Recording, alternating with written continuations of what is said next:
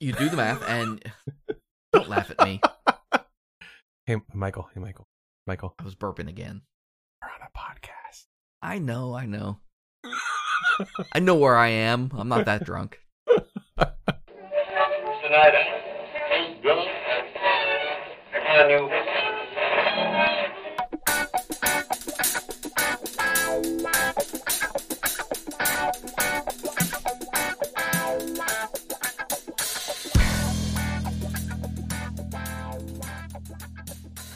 Well, hello.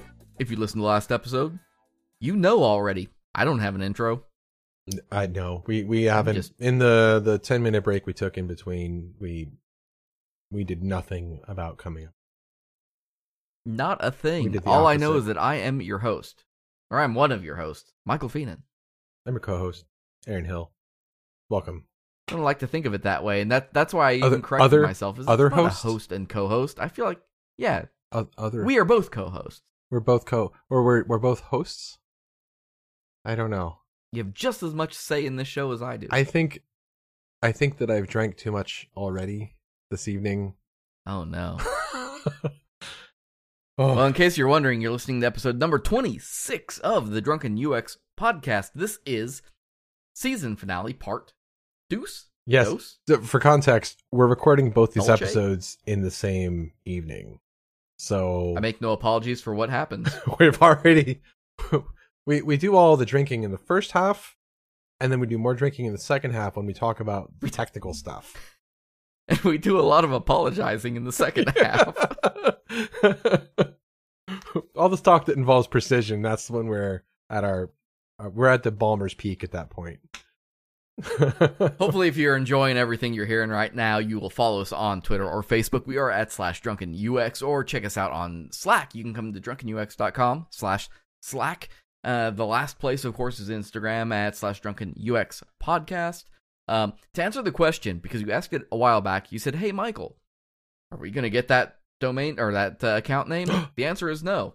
Um, at least I have not. I I messaged the person who has drunken UX, and they have not answered me. So Ah, um, I am not the least bit shocked by that fact, but yeah. if you want us on Instagram, just know we are slash drunken UX podcast, and we'll post some stuff there. And uh, according to Aaron, he's going to start posting some of his little electronics projects. Yeah, So, I, I actually have a couple. That'll be I'll, neat. I'll post. Well, I guess they will have already been posted. So go look in our recent posts on our Instagram, and you'll see them there. nice. By the way, whatever you happen to celebrate, whether it's Christmas, Hanukkah, solstice, Yule, whatever you like, uh, Chris Mahan Hansa Quantica. have happy holidays as a general statement for all of those. We hope you guys are enjoying it, and thank you I'm for super- listening. What? I'm super disappointed now though because I'm sitting here thinking like every year I've done the uh, Cards Against Humanity like Oh, is they did they doing this year? Did I miss it? seven days of Christmas or whatever. I don't know. I haven't thought about it. Oh, I'm gonna look really quick. So, if you don't know Cards Against Humanity, I don't know what to tell you. Uh, we mentioned them though in the ecom episode, if I remember right, because Cards Against Humanity to this day still has one of the absolute best checkout processes I've ever seen on a website. oh yeah, it's great. Uh, and so, and kudos to them for a, a site that is built around farce and tongue in cheek and jokes and all things offensive. Their ecom person needs a raise because that experience is possibly the best. Mm-hmm. But Yeah, before I get too far off track, because you mentioned Cards Against Humanity, or I mentioned it, I don't remember. Um, I feel like we have a couple problems. One is I haven't talked about what I'm drinking yet, because if you haven't guessed by our rambling, continuing from last episode, I'm still having fun with my Glenmorangie 18 because you deserve nothing less. We Aaron We- disagrees entirely. we we we had cut away briefly because Michael forgot what he's talking about, and I was like, hey, I, I don't even know if we plugged social yet. shh. I'm completely lost in our You're- show notes. Your only job right now is to tell them that you're boring and you can't drink scotch anymore. I I have switched off of scotch. Although I guess for this episode, this is I'm just starting. I I made a White Russian. Um, I used Kahlua, and I didn't have any vodka, so I used Bailey's. And then I had instead of half and half, I used light cream. I think we used the white cream earlier this week. My my daughter wanted to make a pumpkin spice latte from scratch. So Is is that a beige Russian then? eh, maybe like a white Russian with a tan, I guess. Th- this is the advantage of doing shows back to back. You really get brand value out of our show at this point, right? yeah, it's happy holidays. And, and here we are. We haven't even talked about. We we kind of have had a, a warmer topic, and I'm tempted to skip it, but I do want to talk about it because it's, it's hilarious. great. It's great. So you want to go right now, pause the show after I say this, because if you pause it before, what good is that? Uh, you want to go to www, or maybe not. Maybe you don't need the tridub anymore. I don't know. Tridub.adidas.com, like the shoes, slash us slash Yung, which is Y U N G. Trust Uh. me on this. I don't care if you're listening on a phone, a tablet, Mac PC, whatever. Wait, did you say the slash US first? Yes. Okay. And here I thought I was the drunk one. I think. Uh, you want to go here because okay, Adidas has a a certain brand voice to say the least. And I think it is fair to say that there is a certain um vintage quality to that. yeah. Right? I think that's a I think that's a fair statement, don't you? yeah. like- yeah. Like Adidas has not changed a lot. Right. And they haven't felt compelled to change a lot. Well, they don't need to, do they? No, I don't think they do. Yeah. I think they they know who they are. Oh. And and here we go. You know what? I was I was super impressed with this because they were using what appeared to be frames. it's it's not frames. It's iframes.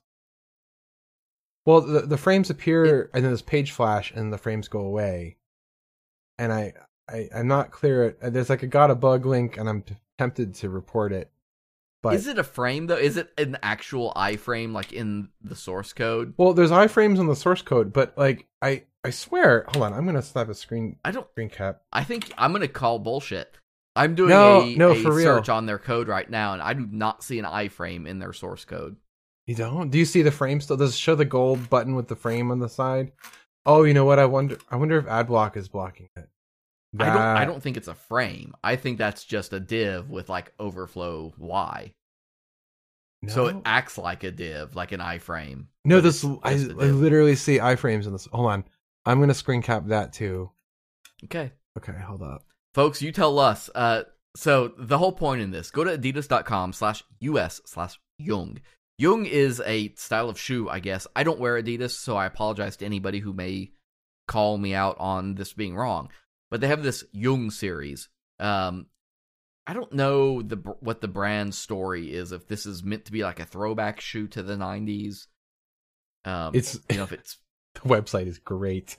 I I really don't know, but yeah, the website is like stuff of fucking magic. Yeah. Uh, you know, we talked in episode what was it nine? I think Mhm. uh, we did uh, love at first sight. We talked all about these very first websites we built back in the late '90s, early 2000s. And what Adidas has done with the Yung series website is they have built a site in the spirit of basically GeoCities just blood. It's it's gradients and gifs and blue underlines and 3D uh, uh, animated word art and all of the things, repeated backgrounds, everything that just screams, "Hey, I'm a MySpace page." Even oh no, th- this is pre MySpace, dude. This is oh no, it's yeah, it is Yeah. way pre pre MySpace. you know, so even the photos, like the product photos, are even like on brand for this this ad push. Um, like they're the the the brand the photos of the shoes themselves are I they're they're meant to look like they took an actual photo and had it developed and then scanned it. and scan it. Yeah, you can Yeah. see like if you can imagine like the ref- there are reflections in the image that would Yes. be reflections of the scanner bed. um, and you know what's even better about that is if you look at the the picture gallery, they have thumbnails and the thumbnails are scaled unevenly. yes. They're only scaled in one direction. And then it has the thing like check out our video, and it's a screen still from like what looks like maybe a VHS recording. My favorite part, my absolute favorite part of this website, though, is the wallpaper section. Because Oh, I A, think I missed that. Oh my god! it is 100% like Windows 95 era wallpapers. Oh they have desktop and mobile wallpapers, but the best part about it is their desktop wallpapers have individual resolution selections going all the way down to 640 640. by 480. I was gonna say is the only thing they're breaking out of character there for is that they go all the way up to 1920 by 1080. But I was like, I think that's an okay thing to do. Like that's like kind of a tongue in cheek joke. Yeah, but the going down to 640 is just on point. It's great. what makes this and and the reason it's not just the the design that makes this worthwhile. It's go to the website. Go to it. Go look at it. Because they have put this landing page into their default site wrapper. So at the very top is the normal adidas header. At the very bottom is the normal adidas footer. Um, it is responsive to a degree. Uh, i did notice that in their attempt to stay true to this sort of late 90s early 2000s layout um there were a couple breaking issues but it does work down to a really low resolution and it is pretty fucking responsive. Yeah, they have managed to combine like the old iframed slash tiles layout of the 90s and make it kind of responsive and make it work for a modern browser. And man it is i don't know what i can tell you to learn from it but Nothing- it is just, definitely worth a look just appreciate it. I, I mean, it's, just appreciate it yes I, I guess if you're if you're younger, and by younger I mean under thirty, um, this is like, and I'm not even joking. This is what the internet looked like in like 97, 96, Aaron. 97. aaron What? aaron What? What? What? aaron there's a game What? I didn't even see it. There's a game, and it's like a Flash game, and it Wait. goes full screen, but it's not Flash. Where is it?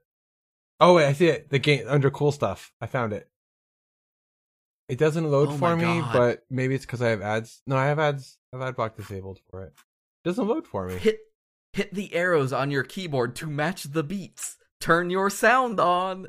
What? Oh, I can't hear it though because I've got my audio turned off for the podcast recording. I think I might be having load issues with the site. Oops, I just screen capped. Yeah, this Um, appears to be like something. It it loads. It doesn't load a separate page. It definitely is something loading, like in a full screen div Oh, kind Chrome- of thing. Chrome's blocking it because some of the content's not loading over HTTPS. Okay, well you need to disable that shit Firefox. because it's under cool stuff and yeah, yeah, yeah. I love that they call it cool stuff. Also, it's it is under cool stuff. It loads what looks like a flash game. Uh if you don't know what a flash game is, then go visit Newgrounds at some point. Don't visit Newgrounds. Okay, man. Turn, turn your sound on. Oh, you know what? When I view it in Firefox, the, the frames don't go away. It's only in Chrome. Oh, interesting. And you know what's Yeah. interesting is I'm I'm sitting here looking at it and I I'm- can't get the game. you know what? play. I'm I'm a little sad that with all of the stuff that they do with this, that they Okay, so the frame is definitely made to look like how frames work. Like so the thing on the left, this is like Yung ninety six, Continental eighty, Yung one, that cool stuff. That's like what frames looked like back in the nineties, but they didn't use an actual frame set.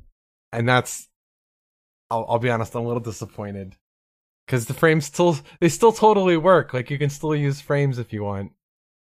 Um, I don't know. I mean, it's it's they're they're trying to do the old thing in the new way, and I think that's worth. Oh no, it's great. not- I I- I'm not. I don't mean to be critical. I I just I was really hoping to find a frame set in the source code because that would have been awesome. Holy crap! i do have a game. You're not even. the The game is is like it- it's like a Guitar Hero kind of game. It took me a second to figure it out, but oh my god, it's amazing. and it's it's all what is this canvas? I don't know. I didn't look at this ahead of time, folks, so I, I apologize that I'm getting fascinated by it, but it is. It's all canvas and JavaScript. So That's kudos awesome. to the Adidas people. If you want to know this, if if you're looking for some nostalgia, if you don't know what nostalgia means, uh, adidas.com slash us slash yung. We'll have a link in the show notes as well. amazing. You can go to, to our site and we'll you'll get it there. I I grabbed a few screen caps uh of the just in case it's not available in a couple weeks of the the photos from the product shots, including one that has like the photo glare. It's just it's just too much. I I I really I hats off to them or shoes off, I guess, for going to that level of detail. So we we are the Drunken UX podcast. We want to spend this Wait. final episode, and this We- is the genuine final episode, part two of two of our season finale. Wait, wait, we What? put we plugged social, right? Yes, we plug social. Okay. Jesus Christ, let it go. Social is not the end of the world. We don't care about people. Wait, where are we in the show outline? Uh, number one. Happy holidays, everyone. Uh, we are 71 episodes into the Drunken UX podcast. Uh, that's 25 episodes of the Drunken UX podcast. That is 41 episodes of real time overview and six episodes of build process. Um, we have done that over the course of a year. When I started this in January of 2018, I definitely did not think about doing 71 episodes of anything. Oh my gosh, no. and yet here we are and i'm thrilled. I am ecstatic that we have done it and we have stuck to it and uh my hats off. This is my one moment to you know give kudos to my my co-conspirator on the other microphone for helping out and to you for listening and for all the listeners who have come in because that growth is what has made this show possible. So thank you to all of you. Um Yeah. but we wanted to take this episode. We last episode we talked about the the warm fuzzies and and we made the joke that we don't know what the opposite of the word logistics is because it's not the details. It's like the spirit. What was the spirit of the show? This is about the, the logistics and we wanted to talk to you about how we do it. And this goes out i'm going to be sharing this episode with some other folks um, in the podcasting realm as it were and so if you're interested in just information on podcasting this is going to be a good episode too not just web stuff so Mhm. listen we're going to tell you good stuff Thanks. 71 episodes. That means we have put out, by my measure, 2.3 gigabytes of audio. You, um, that's I mean, of your your bytes. friend that you knew but had no involvement with when you were younger, uh, downloaded MP3s off of LimeWire, right? I think that my friend downloaded them off of the internet like any red blooded American would Yeah, over websites. they they use something called warez sites. Is that No, is we that use- a fair? GeoCities. It wasn't illegal then. Remember bef- before the RIAA? No, no, no. It wasn't. There was not a law against it. It was ostensibly legal gray area. You are arguing awfully hard for your friend, and I don't think you need to protect your friend that much. Those, those old media files, though. I mean, what are we talking? A meg? a mega Two minute megs. usually. Yeah. Yeah. And honestly, we've actually stuck really close to that. Um, at at 2.3 gigs of audio, um, we were averaging just over a mega minute for most of this season. Wow. Um, and I only say this just in case anybody is curious about how much you know space it takes because you have to pay for space, regardless of if it's a web host or uh, Amazon or whatever. Uh, we have done 2.3 gigs and it averaged around 128 kilobits per second is roughly a meg per minute, give or take. Yeah. We do, you know, uh, real time overview averages about 11 minutes. Drunken UX podcast is in the area of an hour and 30. Yeah. And build process is around 30. So Mm-hmm. if you are trying to figure out like how much you need to pay for space wise, Mhm. if you consider an, uh, an uh, a mega minute, that will get you there for the most part. Yeah. Over this time, we now are on five major platforms. Uh, that's Google, Apple, Tunes. Spotify. Yeah, Spotify, uh, TuneIn, Stitcher, and basically every other app at this point. I don't. I I think we are officially, as of about a month ago, we now Yeah. have coverage on every major platform. Are those syndicated through the big ones, or do we have to like uh, opt in? Yeah, so that's actually a, a really good point. Like if you're thinking about starting up a podcast and you're run, you're asking the question of how do I get on all these sites? hmm Um, some of them you do have to like submit yourself to, and Yeah. I've had to do that on on several of these. But Wasn't wasn't Apple a pain in the butt to get approved on? it, it wasn't a pain in the butt. It just took a while. Yeah. That yeah, it, you had to submit and wait, and Google was the same way. You had to submit and wait uh, a while. A lot of services though, and a lot of the apps, like if you're using say Pocket Casts or one of them, Mhm. um, and again, I reserve the right to be wrong on this, but my understanding is a lot of those services all scrape iTunes. So if you can get into one of those big ecosystems, you're pretty much guaranteed to get elsewhere. oh, that's cool. Uh, but as of now, the the last two were Stitcher and iTunes, and if you've listened to past episodes, either Drunken UX or uh, Real Time Overview, we've mentioned that we're now on those. Um, those were new areas. They have kind of their own area, so to speak, their own walled gardens. So we did have to get in there uh, on our own. But I think as of now, if you want to listen to us, you can pretty much find us absolutely anywhere. Uh, and I am going to wear that as a badge of honor. I think that is awesome. Uh, if you're wondering, We're on the internet. what does that what what does that mean? Like how much are you pushing? Because a lot of folks and and I've seen some folks talk about this where they have hosted on uh some like a, a shared host, for instance. You know, your five dollar a month basic hosting, and they've gotten uh shut off because of it. And even with even with unlimited bandwidth? Which we even with unlimited bandwidth, Was it- because was it episode twenty four that we talked about that or twenty three?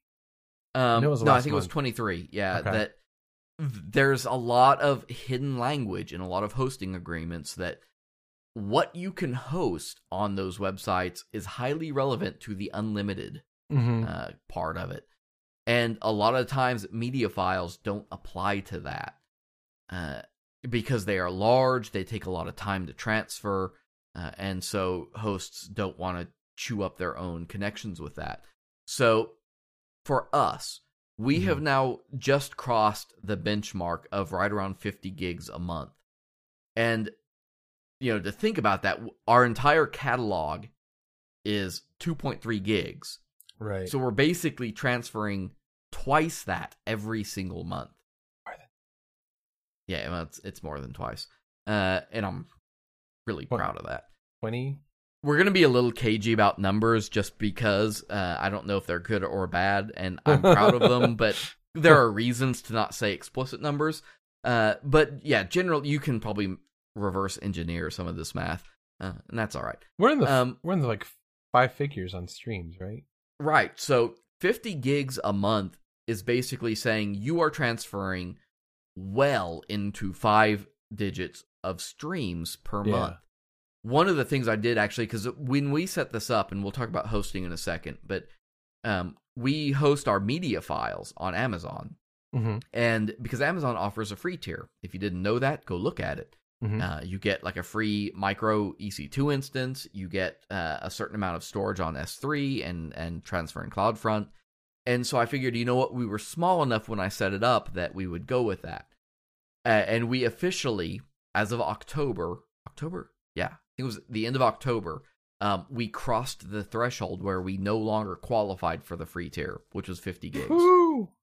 So yes, claps to us We did it. my solution to that i had a i had a fix i decreased the bit rate on our mp3 files um so i i apologize if you think this sounds worse you're wrong uh but we've decreased our bit rates from 128 kilobits a second to 96 kilobits per second you know what though? Like it's voice audio, so It is. the and that's the- exactly the thing yeah. The frequency range that we're actually using is much smaller, and yes you don't need the fidelity that you might have with.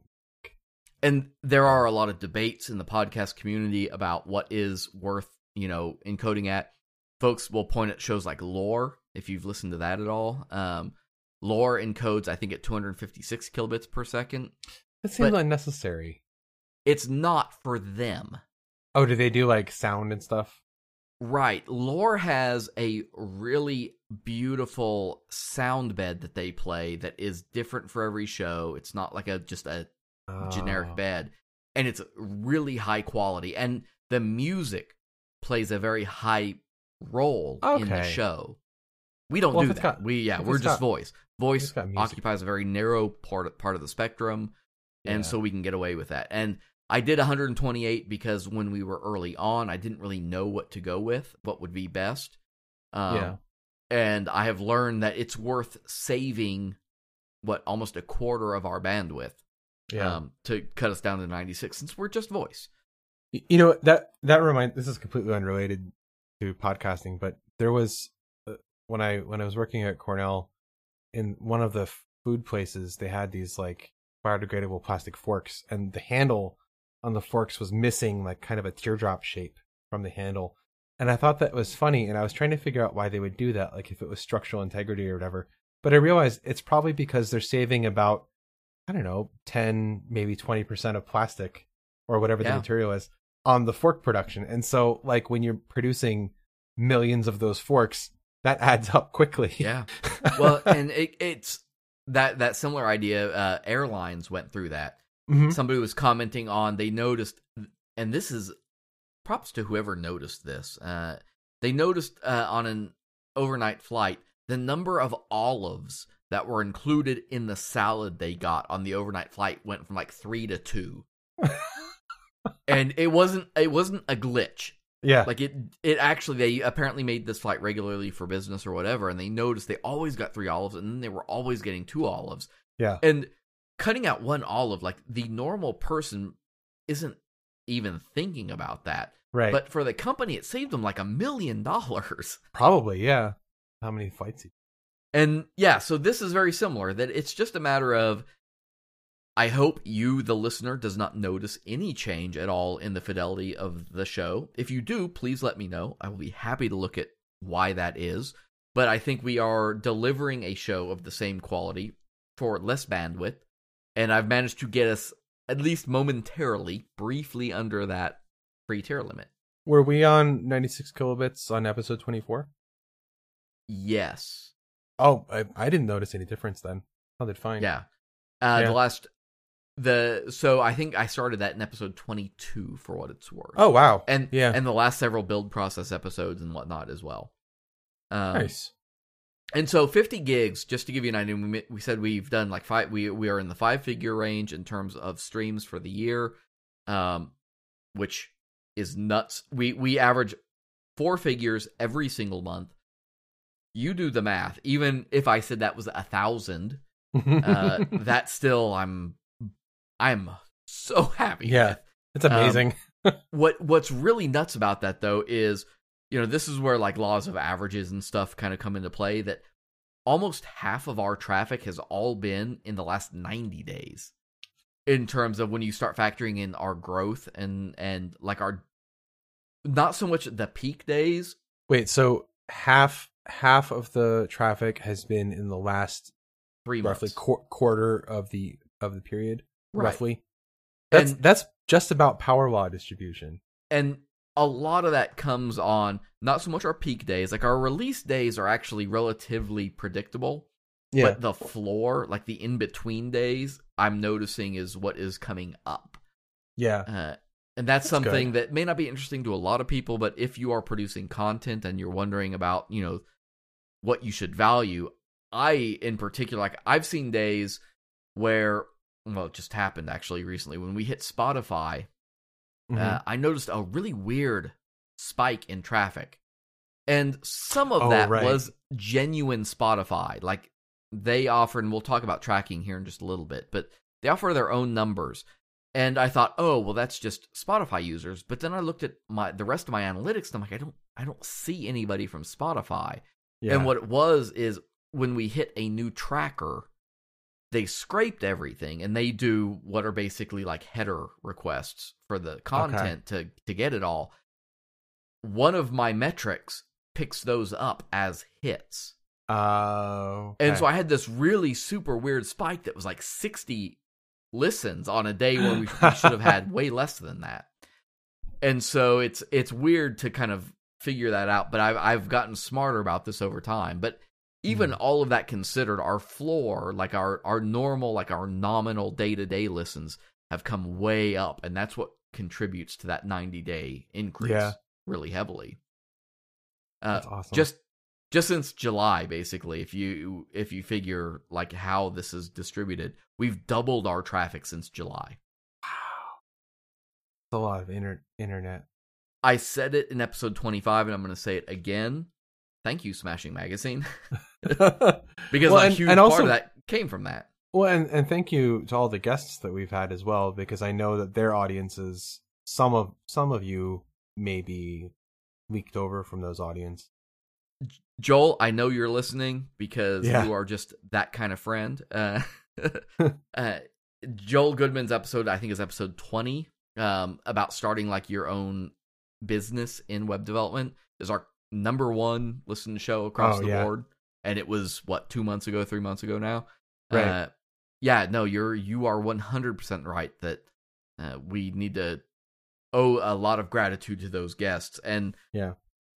uh, we'll talk about some more in in what our goals for 2019 are but suffice it to say guests are on that list uh, hmm uh, let's see uh, hosting wise and again some of this is going to be a little bit of rehash but we run a very normal website. It's wordpress on a host. Nothing particularly astonishing there. We could run our website on anything for what it's worth. An Amazon Uh, Lambda service. i don't know about lambda but uh, they no no no uh, what is their new one? Uh, light sail right? Oh, right. Yeah, no, Light Sail would work uh, if if you're not nest or uh, an Amazon AWS person. Um, Light Sail is their answer to this sort of uh, purpose hosting. Let's call it. Mm. They probably have a different name, but that's what I'll call it. We host a very traditional WordPress website on a DigitalOcean droplet. Uh, DigitalOcean is sort of the equivalent of Amazon EC2, but cheaper. Right. I think. We went with for our episodes because my thing was, and early on I noticed this that you know I want to keep backups of stuff. I want to keep stuff uh, secured. I keep all of our audio is backed up locally. Like I have literally two places I can get our audio from. Yeah, I I see it on the file server. Every wave I've ever uploaded is in there. Yeah, and for our website though it was on digitalocean and i was noticing very quickly that uploading you know 50 meg episodes every other week was adding up very quickly and it was Mhm. making our website backups really bloated uh, from a media standpoint especially Right. for something that i already had a backup scheme for elsewhere so what i did was i moved us over to object storage if you listen to episode 23, we talked about block and object uh, storage and in particular how we hosted our website there and that was part of the reason was it, it allowed me to take all of these big files that just need to exist and be served and they can live there and I don't have to worry about them and but they Right. don't conflict with the, the site is small without all the media files there our website itself is small it just has to be there have an RSS feed have the the post and link to those files and we're good to go that doesn't right. take much um and it allows us a lot of portability then we've talked about s3 we've talked about object storage and block storage and what we're looking at is right now we are on the s3 free tier um, and cloudfront free tier but folks like digitalocean have their own block storage scheme that's really cheap Huh. and by going this route, we can pick up our entire library, move it, repoint DNS, and nobody misses anything. I don't have to worry about old links or RSS feeds or anything. We'll be able to keep the same name for everything and move stuff around. I like that. I, I am a, a fan of portability and redundancy, frankly. Yeah. I guess it's nice to have um not have to have the, the backups getting bloated by media files. Yeah, because they're all they are all technically external links. Right. Um, so if what that means is if you go to our website, it's drunkenux.com. Our our uh, episodes are on literally episodes.drunkenux.com. D- do we, since we're surfing through an EC2 instance, does Amazon intelligently route, like, is it function kind of like a CDN where it routes based on where the request It- is coming from? It's not like a CDN; it is a CDN because I put CloudFront on top Oh. of that. Nice. So I our our cache hit rate is around seventy five percent, but serving data out of CloudFront is cheaper than S3. So when we went over, for instance, a couple months ago, when we went over that free tier limit, Yeah. I, I think my total bill was like 82 cents, something like that. That's um, awesome. Yeah, it was super cheap because CloudFront bandwidth is extremely affordable. Um, and that allows you to kind of buffer a little bit of that. And I've I I know I've talked to folks who have had like unexpected spikes in traffic, and Right. that has always been their concern with self-hosting things. Um, and there's also there, there's a huge technical component to this that we're not talking about, but you know, knowing how to set up your DNS and SSL and all that, and linking that to your website. What we'll get to here in a second is what if you can't do that. But if you can, and I feel as a web development podcast, we are responsible to do that. We can host all this ourselves, and I should be paying attention to that. And if there's going to be a problem, I can see it coming.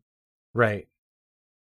That's my hope with the portability aspect is in at scale. DigitalOcean is really cheap on their block storage. And so my hope is if we get to that point where we need to worry about that, I'm just going to pick everything up and move it. I break no RSS feeds, I break Right. nothing.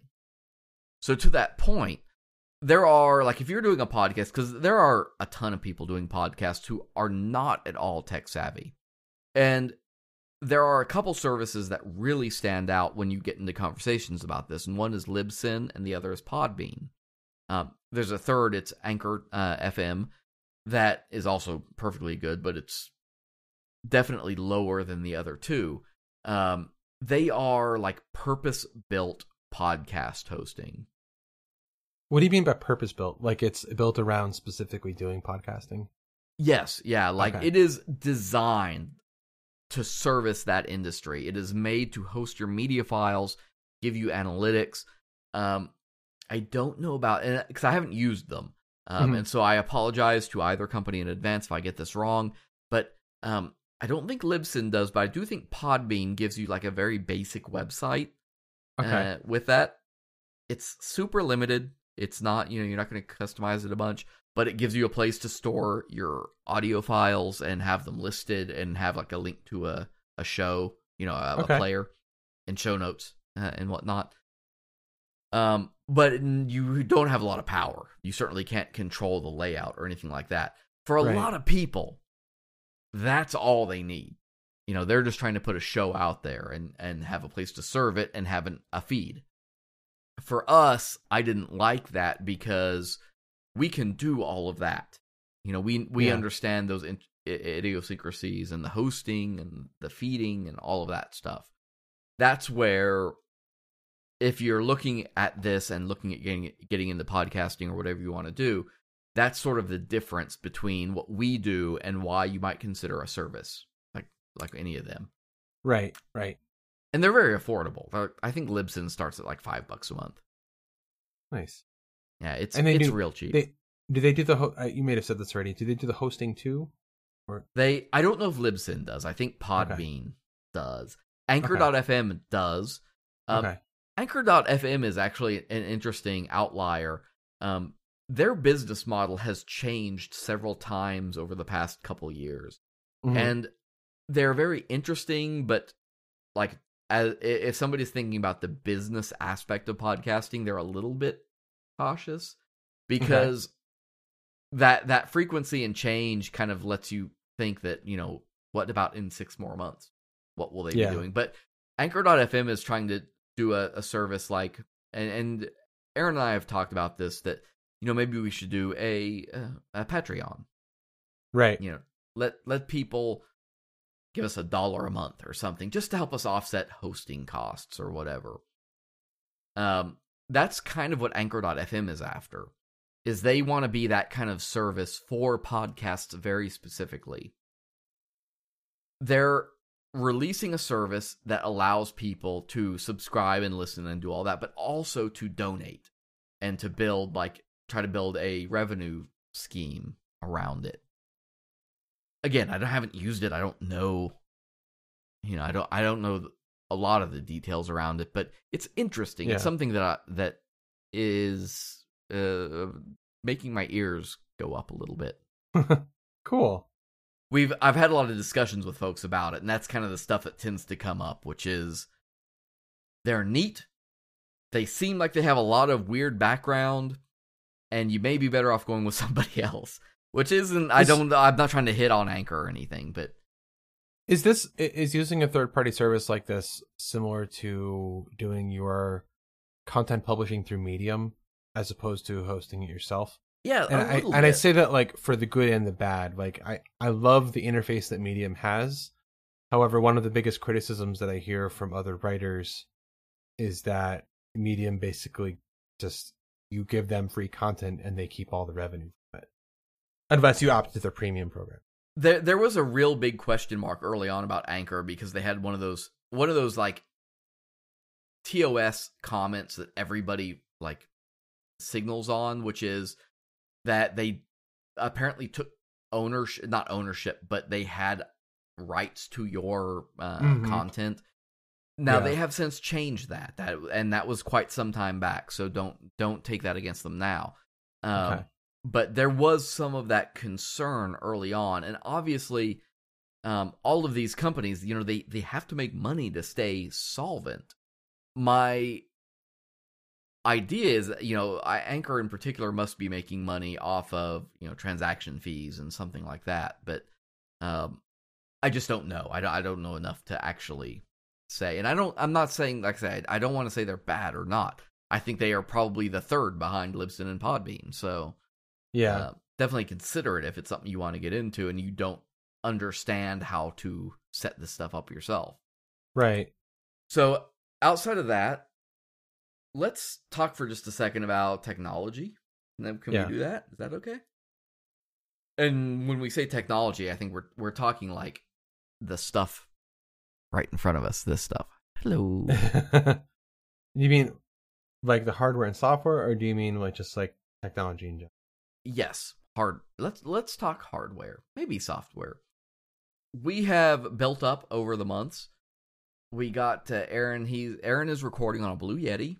If you're interested, I have a USB Blue Yeti silver mic and the shock ring that is suited, uh, as well as a generic pop filter.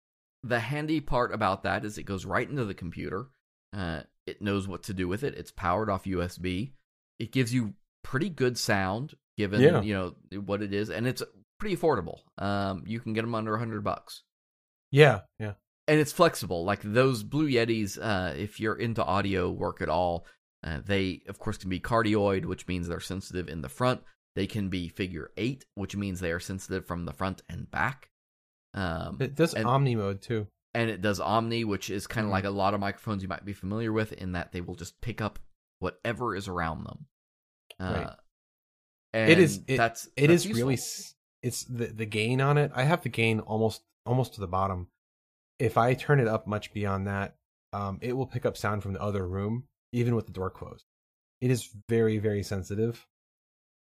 Uh, so if you have one, make sure you test it out first. It's- I, I think at its price point, it is very good. I think to It's- do yeah. a lot better, you have to go up in price quite a bit.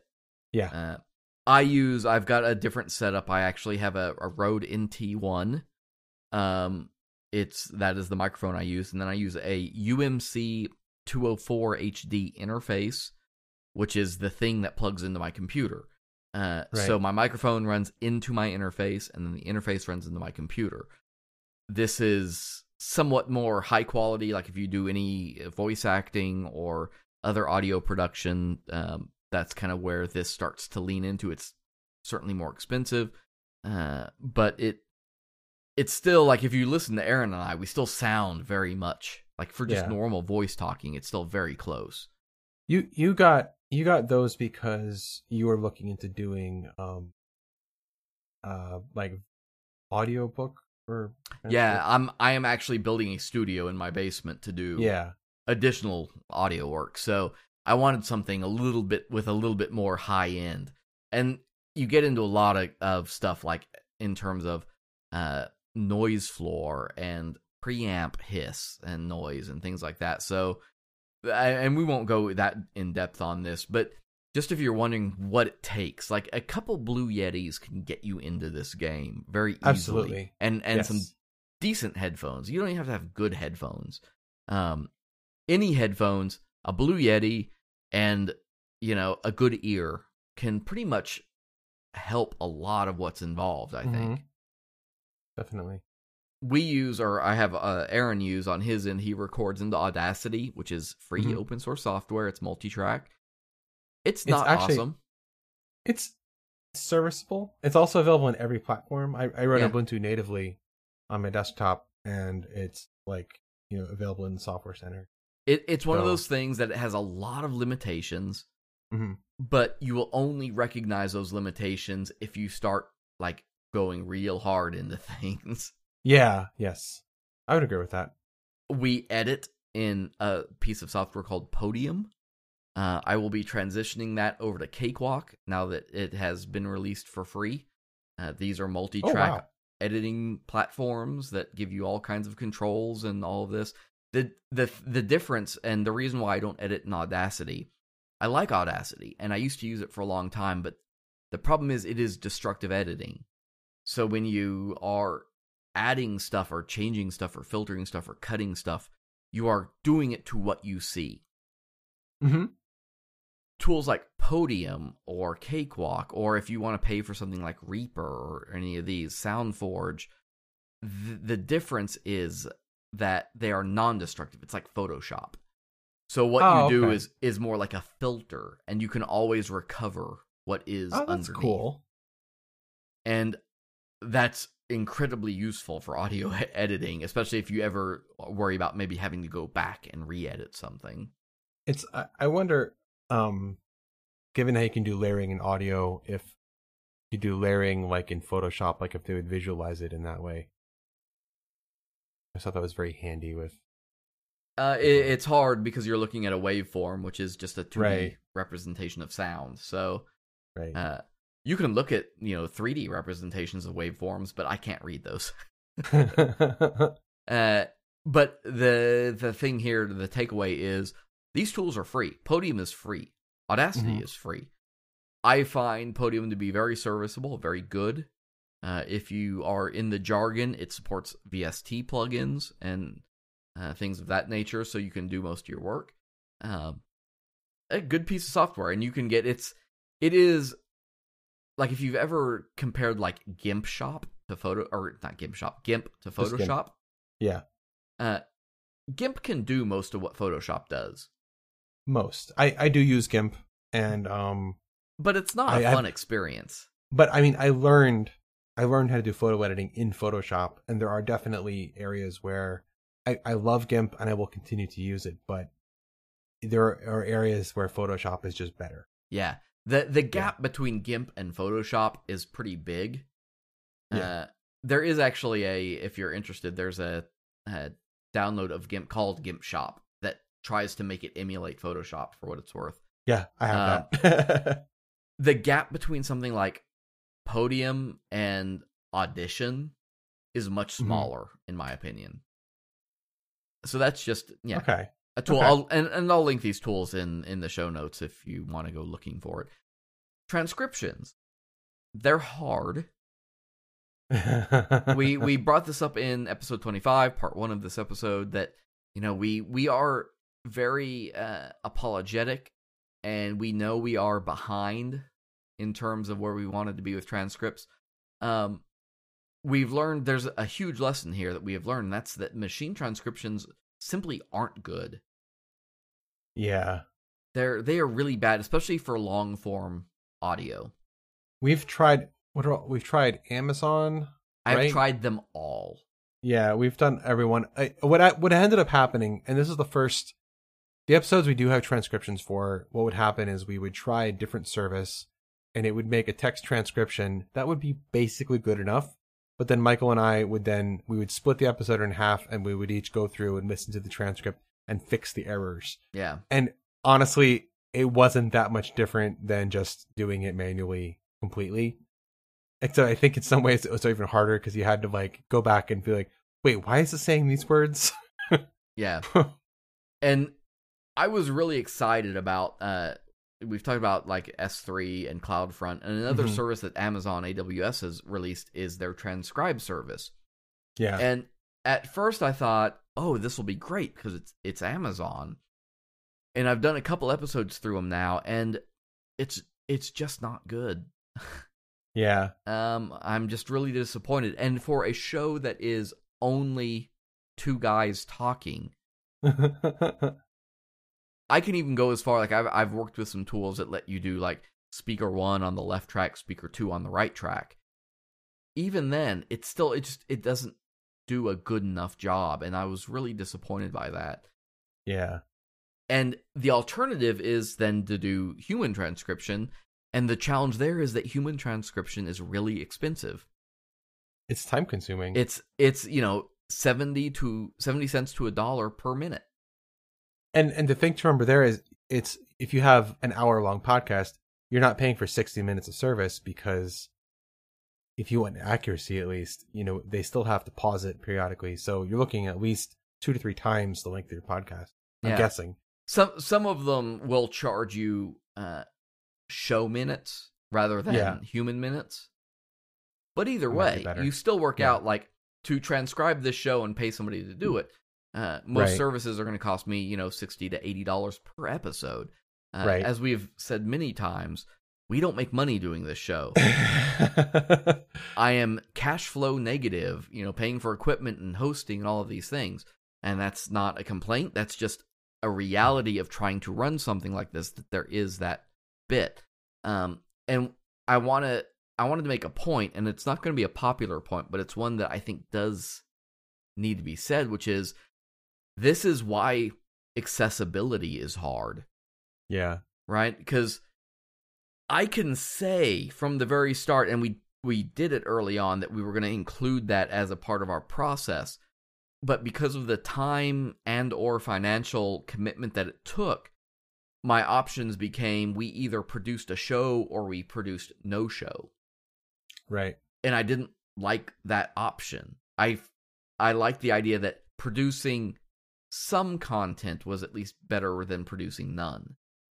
Uh, this this is a much so with drunken ux we we don't have a script we have we basically an outline our show notes which is sort of just covers like these are the general points we want to make but with rto um i i think you told me you actually just write out the script beforehand and Yeah. that effectively is the transcript right Yeah, so if, if you listen to RTO, you'll notice, and it, or rather, if you go to the website, uh, Real Time Overview always has a transcript for it. yeah it's a lot easier well, because it's just you there's no dialogue Right. you can basically write out everything. It's short enough that pre-writing the script isn't a big deal. It's basically like a radio radio piece, really. Yeah, it it is, and I'm sure folks have noticed. eh, RTO is a scripted show, and it's no Yeah. different than if you watch Nerdist News or any of them that you know they're reading a teleprompter. I have a script that I read, um, but Yeah. the the result is turning that into a transcript on the website super easy because I've literally Yeah. written what I'm saying.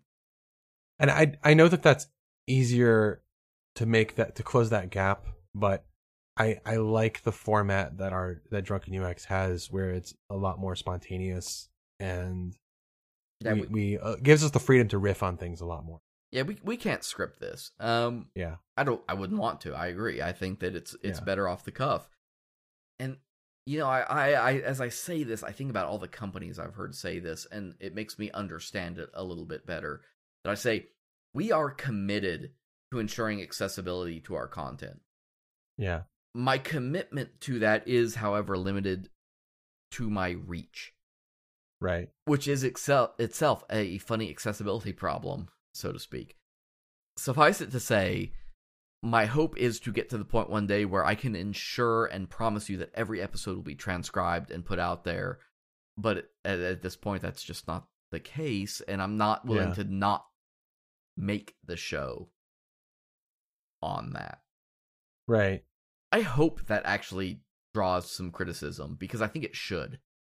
But it is the reality of, of content production. And I think that it is, at a bigger scale, a really important lesson on accessibility and usability and why people make things inaccessible. I- think I think that I mean with that mea culpa that we understand this is a, a shortcoming we have. I mean whether or not we're understaffed on this because it is just two of us. Um, I I if anyone has any advice, if you do a podcast or if you work with doing transcripts or accessibility issues, like if you have advice on how to do this more efficiently, please tell us.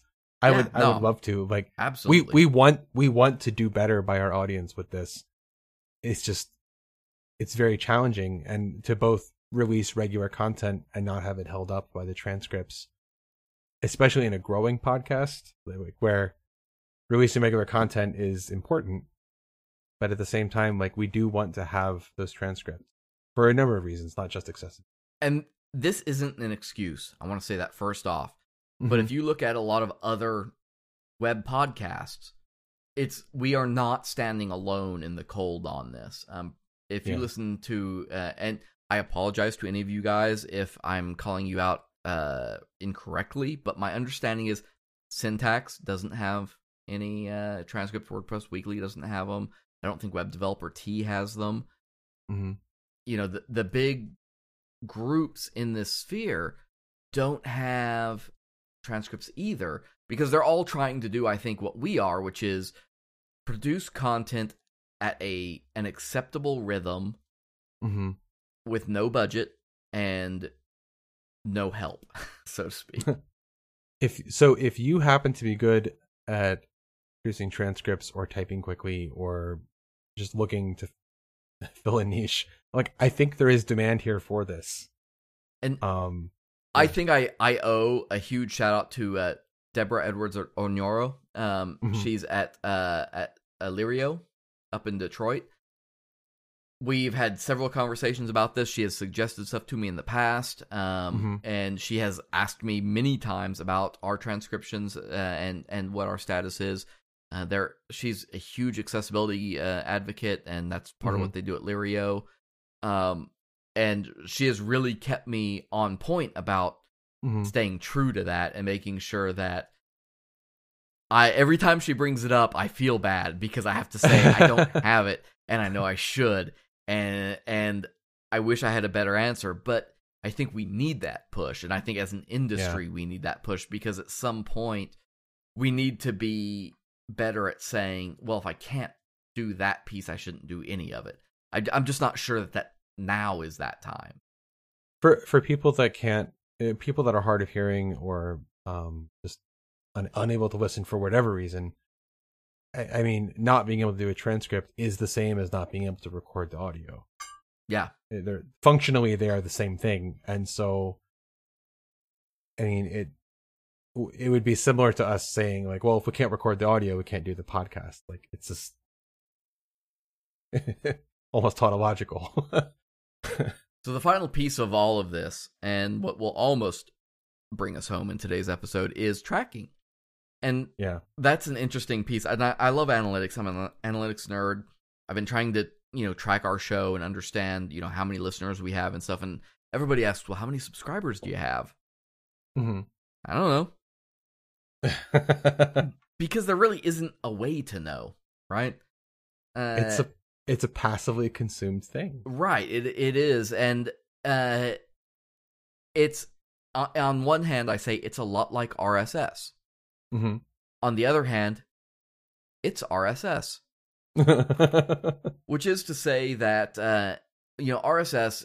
If, if folks remember FeedBurner, um, Yeah. you know, it, Yeah. it was all about proxying the requests to your content to try to give you an understanding of how many people were asking for it. Right.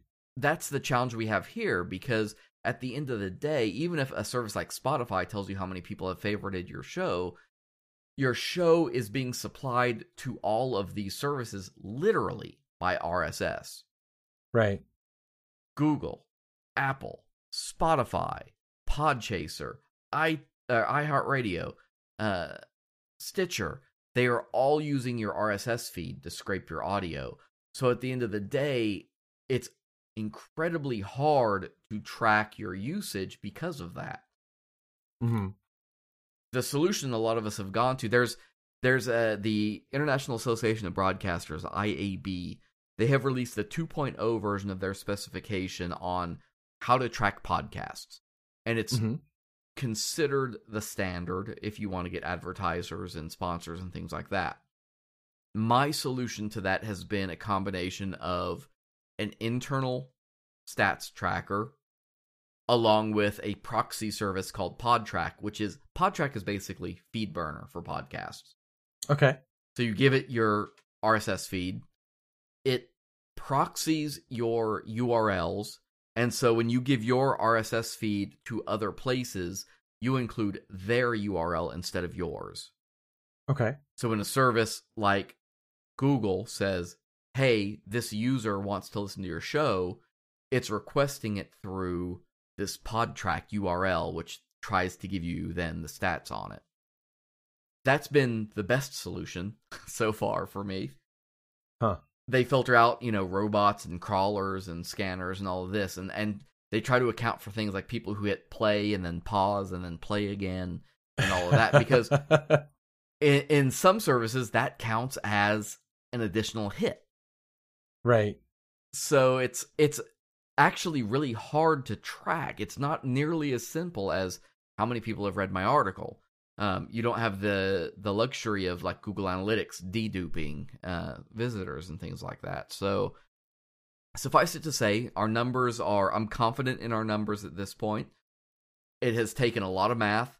It's taken a lot of comparison between raw access logs and internal statistics and Podtrac and Google and all of these things, but hmm it's it's tough and I don't have any good advice on that except to look into that and that goes back to uh services, Libsyn, Podbean and those guys. hmm Part of the value you get from them is they handle that for you. Oh, nice. Yeah. So if you're thinking about running a podcast, that's something to consider because if you're not good in that area or you're not comfortable in that area, the five bucks a month for Libsyn is probably worth it just to know that your Yeah. stats are good. Right. Right. The the exception here is Spotify.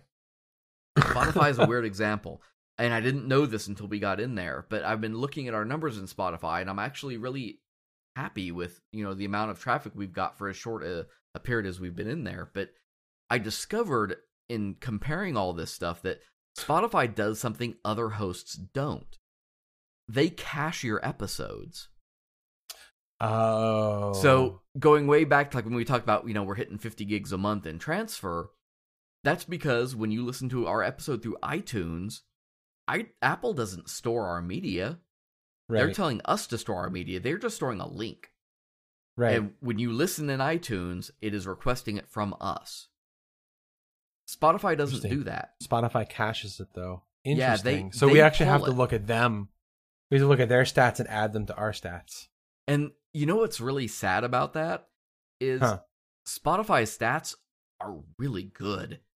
oh, because they have like they're attaching all of their user account data to it so you can get You oh, know, Oh, right. age demographics gender location and a ton of other things that you can't get through other apps because again it's basically just the same as like rss level tracking but spotify has like FeedBurner Plus. yeah they, they have proprietary information that they can attach to it.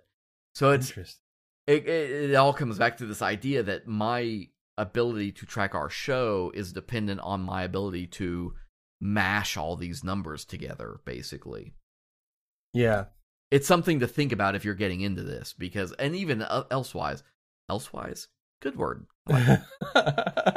you know we we rely heavily on things like Google Analytics and we trust it as gathering everything but you know there are some cases where the interactions aren't necessarily equivalent and you Right. need to know how to take that math and combine them Okay. Oh, God, it's been a year, hasn't it? yes. Several weeks ago in Slack, um, Aaron and I have a separate, like, little private production channel where we talk about all this. We mentioned earlier that I think in the last episode that, you know, I did a lot to do pre production and I planned the show out. Mm. I had all these ideas. I'm sticking true to that. And, and several weeks ago, we sat down and we talked about goals we have for 2019. And I want to share those with, with you all. Yeah. Some of them, anyway. One uh, is to track better. Uh, I want to be able to tell you more about our show in a better way. And we're, in the last month, I think we've actually done a lot of that. But I think we have some way to go.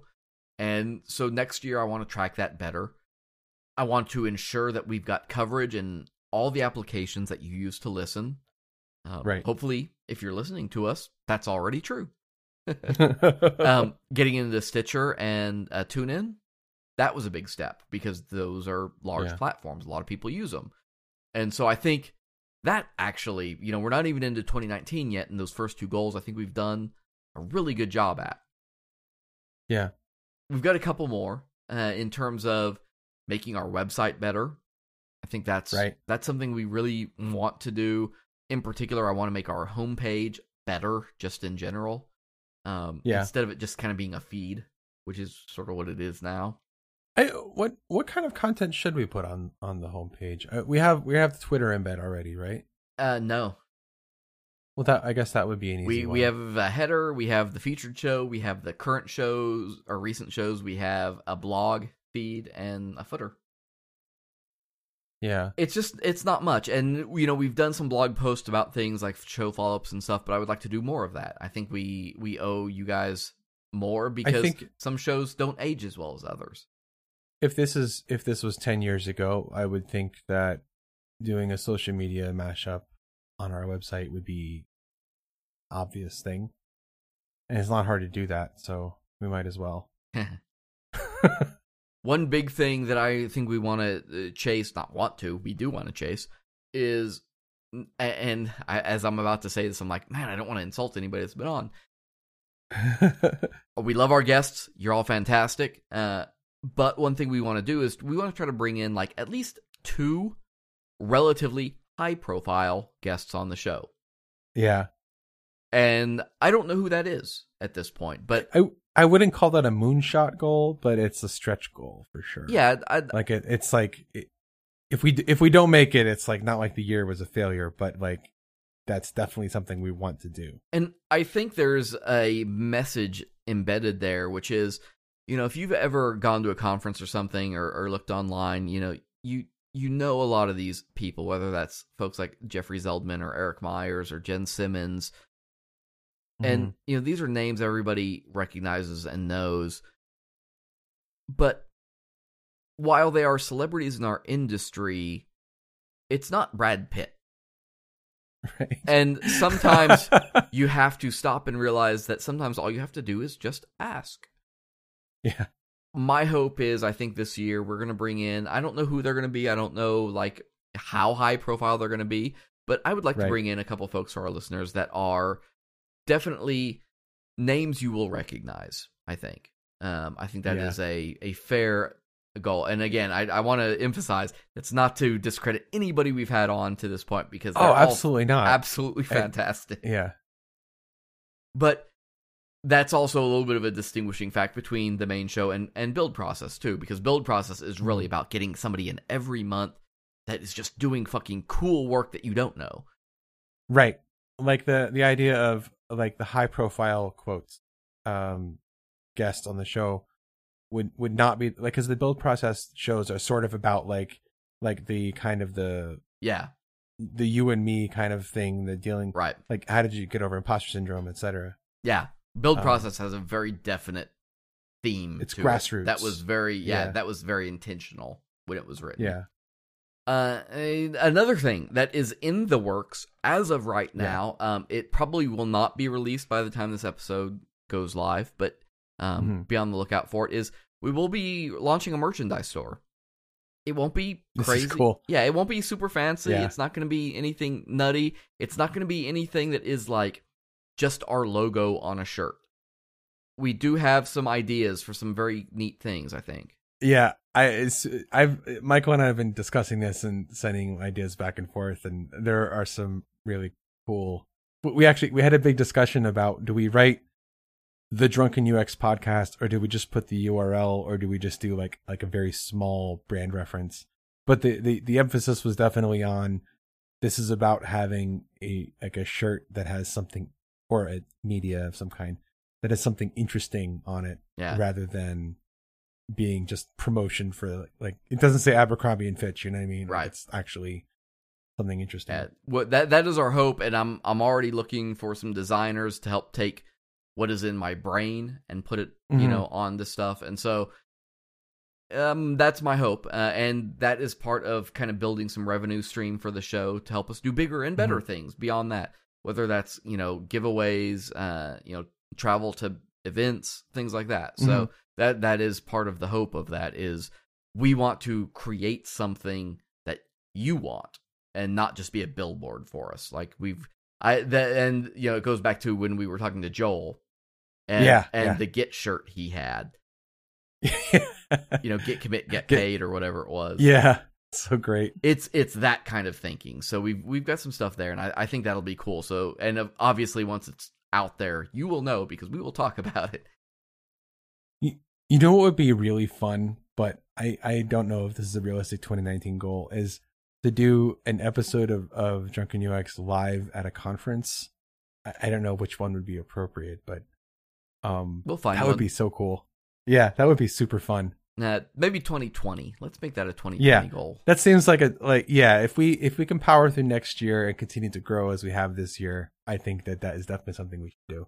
and along with like the homepage and stuff you know we we want to clean up the website layout um we're going to be reviewing stuff like SEO on the site and, and our own accessibility for that matter uh there's a lot certainly there that we want to look at that you probably won't ever notice as a user and the the funnest part about this is as far as stats go our podcast gets twice as much traffic as our website gets um, Yeah. which is very interesting to me because it's a huge departure from what I'm used to as a web developer.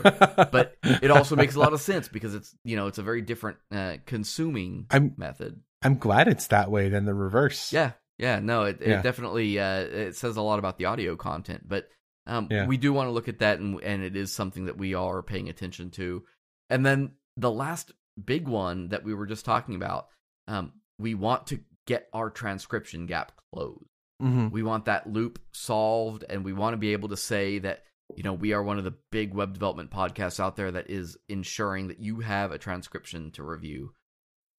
And it goes with the last one too. Uh, The, the ultimate goal, I think, for that would be to have the transcription go out like with the podcast. yeah, Uh, I think we're gonna have to go through some maybe some steps to get to that point. yeah. There, there may be some iteration on it, but you know the big thing, like going back to making sure our site's accessible, making sure we've got good Mhm. SEO.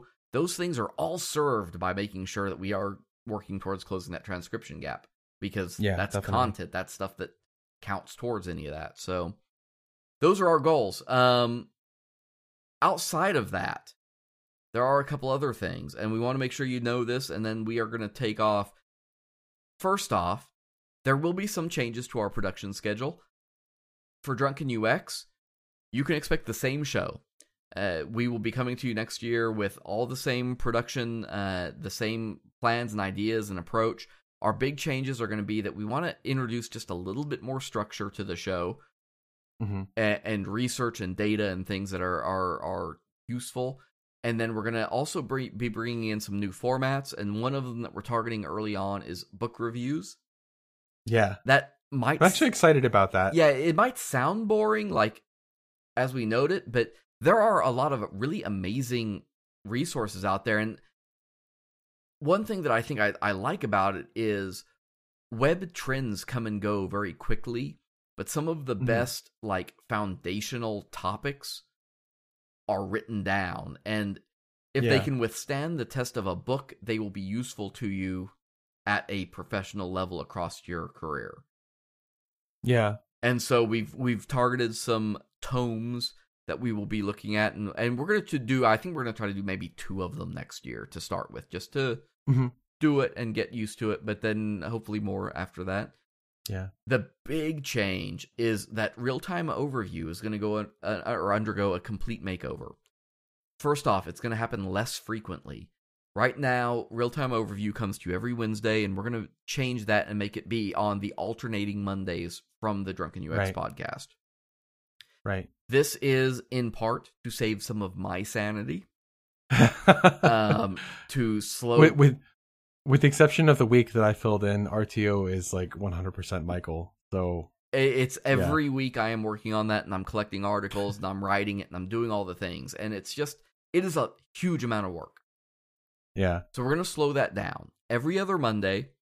And instead of it being a roundup of different things, it's going to talk about one topic and feature mm-hmm. several articles on one topic. yeah, and so we think that will become more useful. We and part of the reason we have made this decision is back to our analytics. Hmm people apparently love listening to real-time overview but they aren't coming to the site to follow the links. And i don't feel like the show is useful if you don't go look up Right. the articles that we are mentioning because i don't talk Right. enough about those articles for them to be useful right. So going into more depth about the individual things. So yeah, being able to spend 10 Yeah. minutes talking about one thing if you don't come to the site to click the links, I think that's enough time to at least give you little nuggets of information. So that's my hope with Mhm. real-time overview. right. That cuts us down to 5 episodes a month basically. And build process will be the same. Uh, I like build process. Right. Um, the listeners have loved build process, the guests have enjoyed it. Um, I see no reason to change it and I don't plan on it. Yeah. And it will still air on the middle Wednesday of the month. Right. Okay. Man, it's been a year. I'm tired of talking. Let's uh let's go take one quick break, come back, and then ring out the new year. How's that sound? Sounds great. See you in just a second.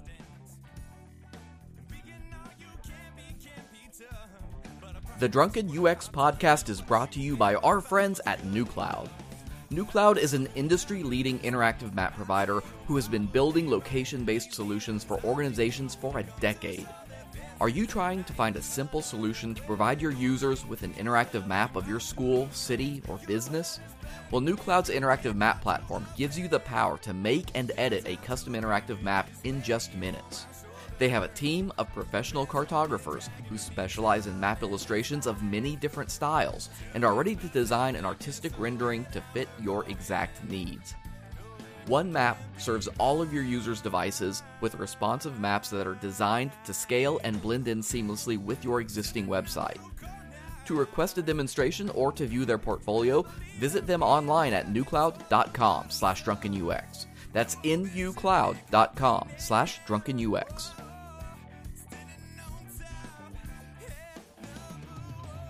Folks, 20, or 2018, 2018, going out the window. Last show of the year, part two of the season finale, and then we are we're taking a break because this is early, early in December, and we don't want to record again for the rest of the month. But um, Right. thanks for tuning in. Thanks for listening.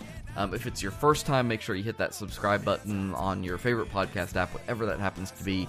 You can catch us on YouTube and all that too. We try to put our things all of the places, but uh, whatever, whatever like source you find easiest. Absolutely. Uh, but the uh, from the bottom of my heart, thank you for listening because it's been Yeah. a year and we have really, uh, I think, done a lot in this time.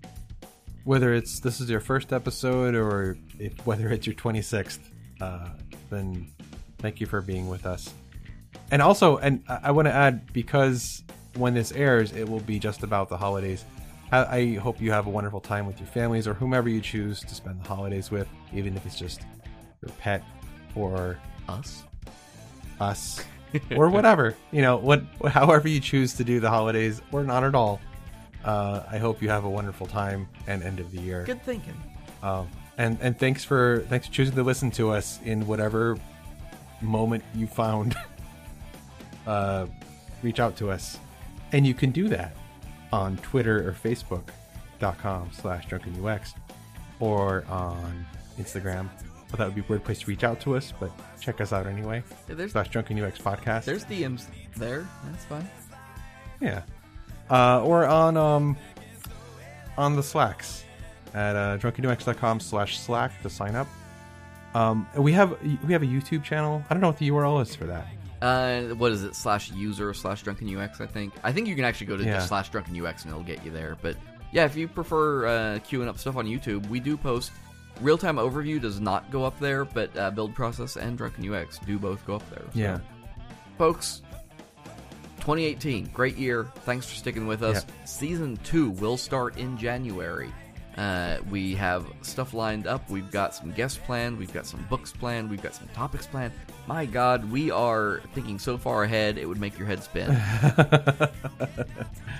I'll let you decide I'm if that's forward true or it. not. But folks, uh, I guess the only thing I have left to say is it's the end of 2018, and I hope that you have kept your personas close and your users closer. Happy New Year. Been back